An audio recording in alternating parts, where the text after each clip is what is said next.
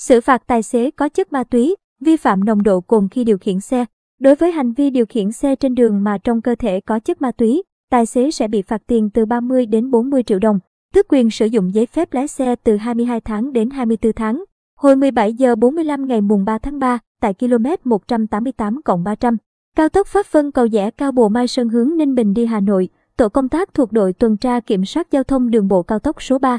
phòng hướng dẫn tuần tra kiểm soát giao thông đường bộ, Cục Cảnh sát Giao thông đã dừng xe ô tô con 5 chỗ, biển số 30H351XX, xe do lái CNVC, sinh năm 1993, trú tại huyện Hoài Đức, Hà Nội điều khiển. Qua kiểm tra bằng phương pháp test nhanh, tổ công tác phát hiện nam tài xế dương tính với ma túy. Đấu tranh khai thác tại chỗ, nam tài xế khai nhận trước đó, vào tối mùng 1 tháng 3, tài xế này đã lên quán bar ở Mỹ Đình để tổ chức sinh nhật bạn và đã cùng bạn sử dụng ma túy dạng kẹo để bay. Kể từ ngày ra quân, ngày mùng 1 tháng 3, tuần tra, kiểm soát, xử lý vi phạm theo chuyên đề người điều khiển xe trên đường mà trong cơ thể có chất ma túy. Vi phạm nồng độ cồn, đây là trường hợp thứ hai dương tính với ma túy được lực lượng cảnh sát giao thông thuộc Cục Cảnh sát Giao thông phát hiện trên các tuyến cao tốc. Các nam tài xế đều cho biết trước đó đi sinh nhật tại quán bar và dùng ma túy tại đây. Đối với hành vi điều khiển xe trên đường mà trong cơ thể có chất ma túy, tài xế sẽ bị phạt tiền từ 30 đến 40 triệu đồng, tước quyền sử dụng giấy phép lái xe từ 22 tháng đến 24 tháng.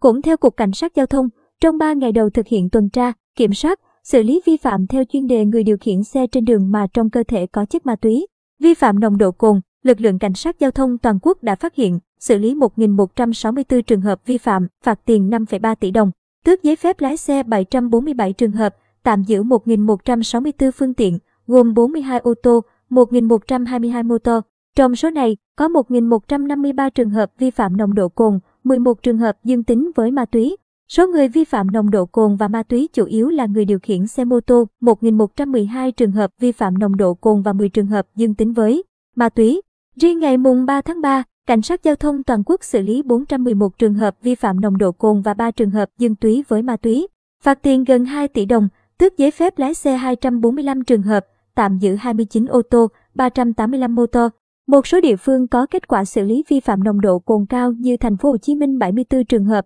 Cà Mau 50 trường hợp, Tây Ninh 24 trường hợp, Vĩnh Phúc 19 trường hợp, Lạng Sơn 18 trường hợp.